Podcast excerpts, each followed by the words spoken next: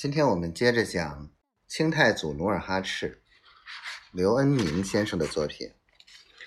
第二章，离家出走，巧遇侠女。夏夜清爽，明月高悬，努尔哈赤骑在大青马上，顺着苏子河谷由东而西，策马飞驰，马蹄嘚嘚。河水潺潺，他骑在马上，仰望星空，远眺群山，耳听阵阵蛙声，犹如鱼儿入水，鸟儿出笼。大青马越过古勒山，跨过萨尔湖，黎明时分，努尔哈赤便来到了辽东边墙。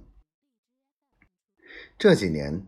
他常听爷爷讲，抚顺城是关外一座热闹的都城。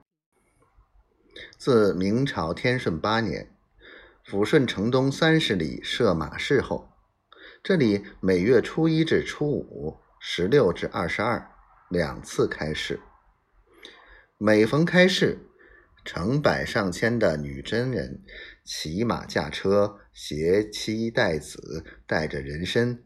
松子、榛子、蘑菇、木耳、蜂蜜、冬珠、马匹、貂皮等，这里同汉人交换耕牛、画子、木锨、布匹、铁锅、水靴、针线等生产工具和生活工具。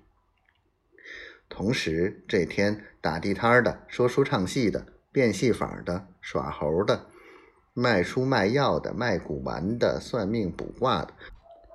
从事各种买卖的小商小贩也都云集于市场，女真人、汉人、蒙古人、高丽人，穿着不同的服装，说着不同的语言，熙来攘往，热闹非凡。